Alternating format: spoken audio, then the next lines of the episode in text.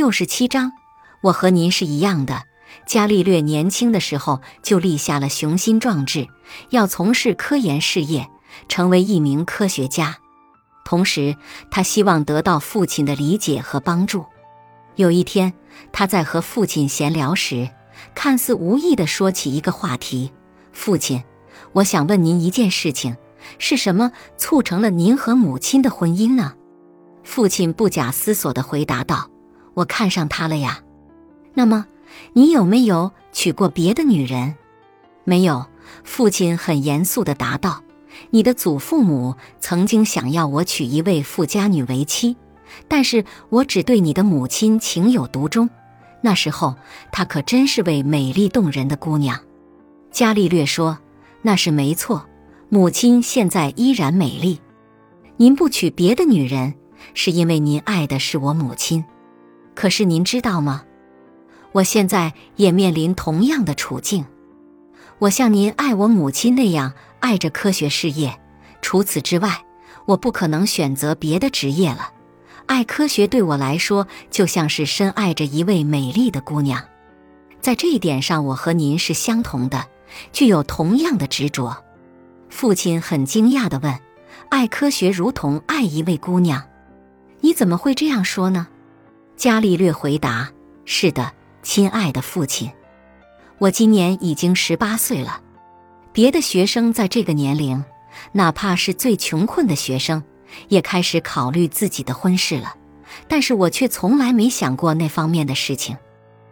现在不会，以后也不会花心思去想，我只愿意和科学为伴。这就像您只愿意和我的母亲为伴一样。父亲，您有才干，并且遗传给了我，为什么您不能帮助我实现我的愿望呢？我一定能够成为一名杰出的科学家，并且最终会以此为生。父亲很为难地说：可是我没有钱供你上学呀。伽利略望着父亲的眼睛说：亲爱的父亲，您完全不必为此感到为难，现在很多学生都可以凭自己的能力领取奖学金了，这个钱是公爵宫廷给的，我想我也能够去领取一份奖学金。您在佛罗伦萨认识那么多朋友，而且和他们的交情都不错，您只需要帮我问一下公爵的老师奥斯蒂洛西里就行了，他认识我，也知道我的能力。父亲完全被说动了，回答伽利略道：嗯，这样不错，你果然是我的儿子，和我简直一模一样，个性如此，行动也如此。父亲最终帮了他大忙。人与人之间其实有很多相同的地方，就看你能不能发现那些共同点了。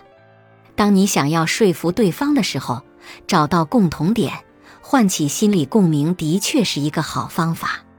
当然，讲话的时候一定要掌握尺度，至少要先避开对方的忌讳，从对方感兴趣的话题入手，特别是不要过早暴露自己的意图，避免让自己的行为显得目的性太强。巧妙的说话，让对方一步步赞成你的观点，在这个过程中，他们不会觉得是你占了便宜，而是会感觉到他们只是在为自己办事情。本集播放完毕，感谢您的收听，喜欢别忘了订阅专辑，关注主播，主页有更多精彩内容。